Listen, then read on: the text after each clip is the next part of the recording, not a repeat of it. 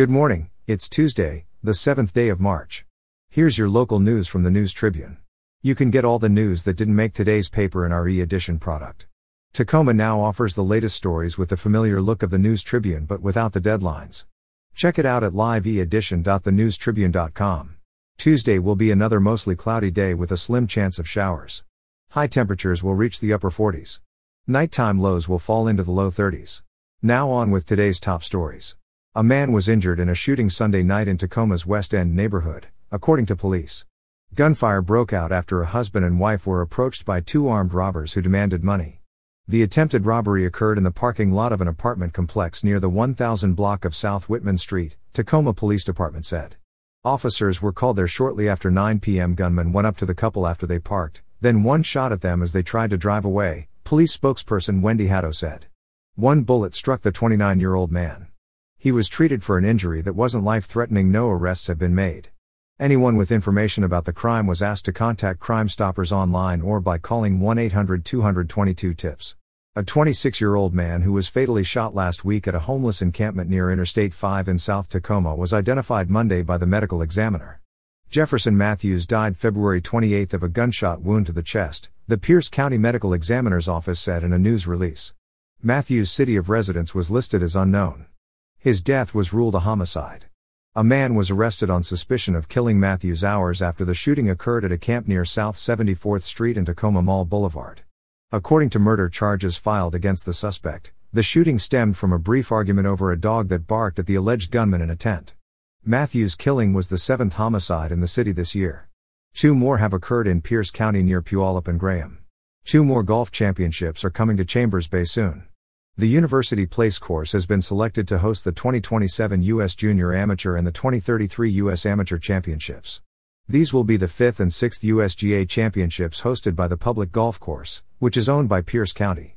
Last year, Chambers Bay hosted the U.S. Women's Amateur, which saw Saki Baba, 17 of Japan, cruise to an impressive victory in the 36 hole championship match. Chambers Bay also hosted the 2022 U.S. Amateur Four Ball Championship, won by Florida teenagers Kiko Francisco Coelho and Leopoldo Herrera III, the 2015 U.S. Open, won by Jordan Spieth, and the 2010 U.S. Amateur, won by Peter Uihlein. Chambers Bay is the only municipal course to have hosted the U.S. Amateur.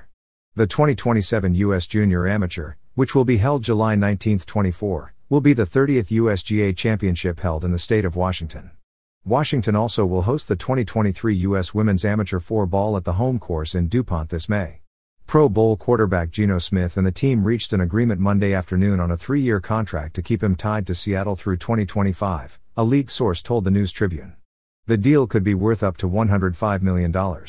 It will pay the 32 year old Smith $52 million in bonuses and guarantees this year. Smith goes from a seven year backup who earned $3.5 million in base salary and $7 million total with bonuses last season to $52 million in 2023. The league source told the TNT Tuesday's league deadline to use the franchise tag in pending free agent spurred the Seahawks agreement with Smith. Joe Jarzynka, who went from little known walk on to one of the most popular University of Washington football players of the 1990s, or any era, has died, according to reports and social media messages of friends, teammates, and school officials.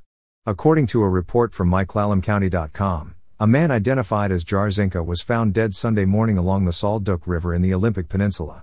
The man was identified as a 45 year old Tacoma resident, Joseph D. Jarzynka. The report stated his family said Jarzynka came to Forks to go fishing and brought with him a single person pontoon boat.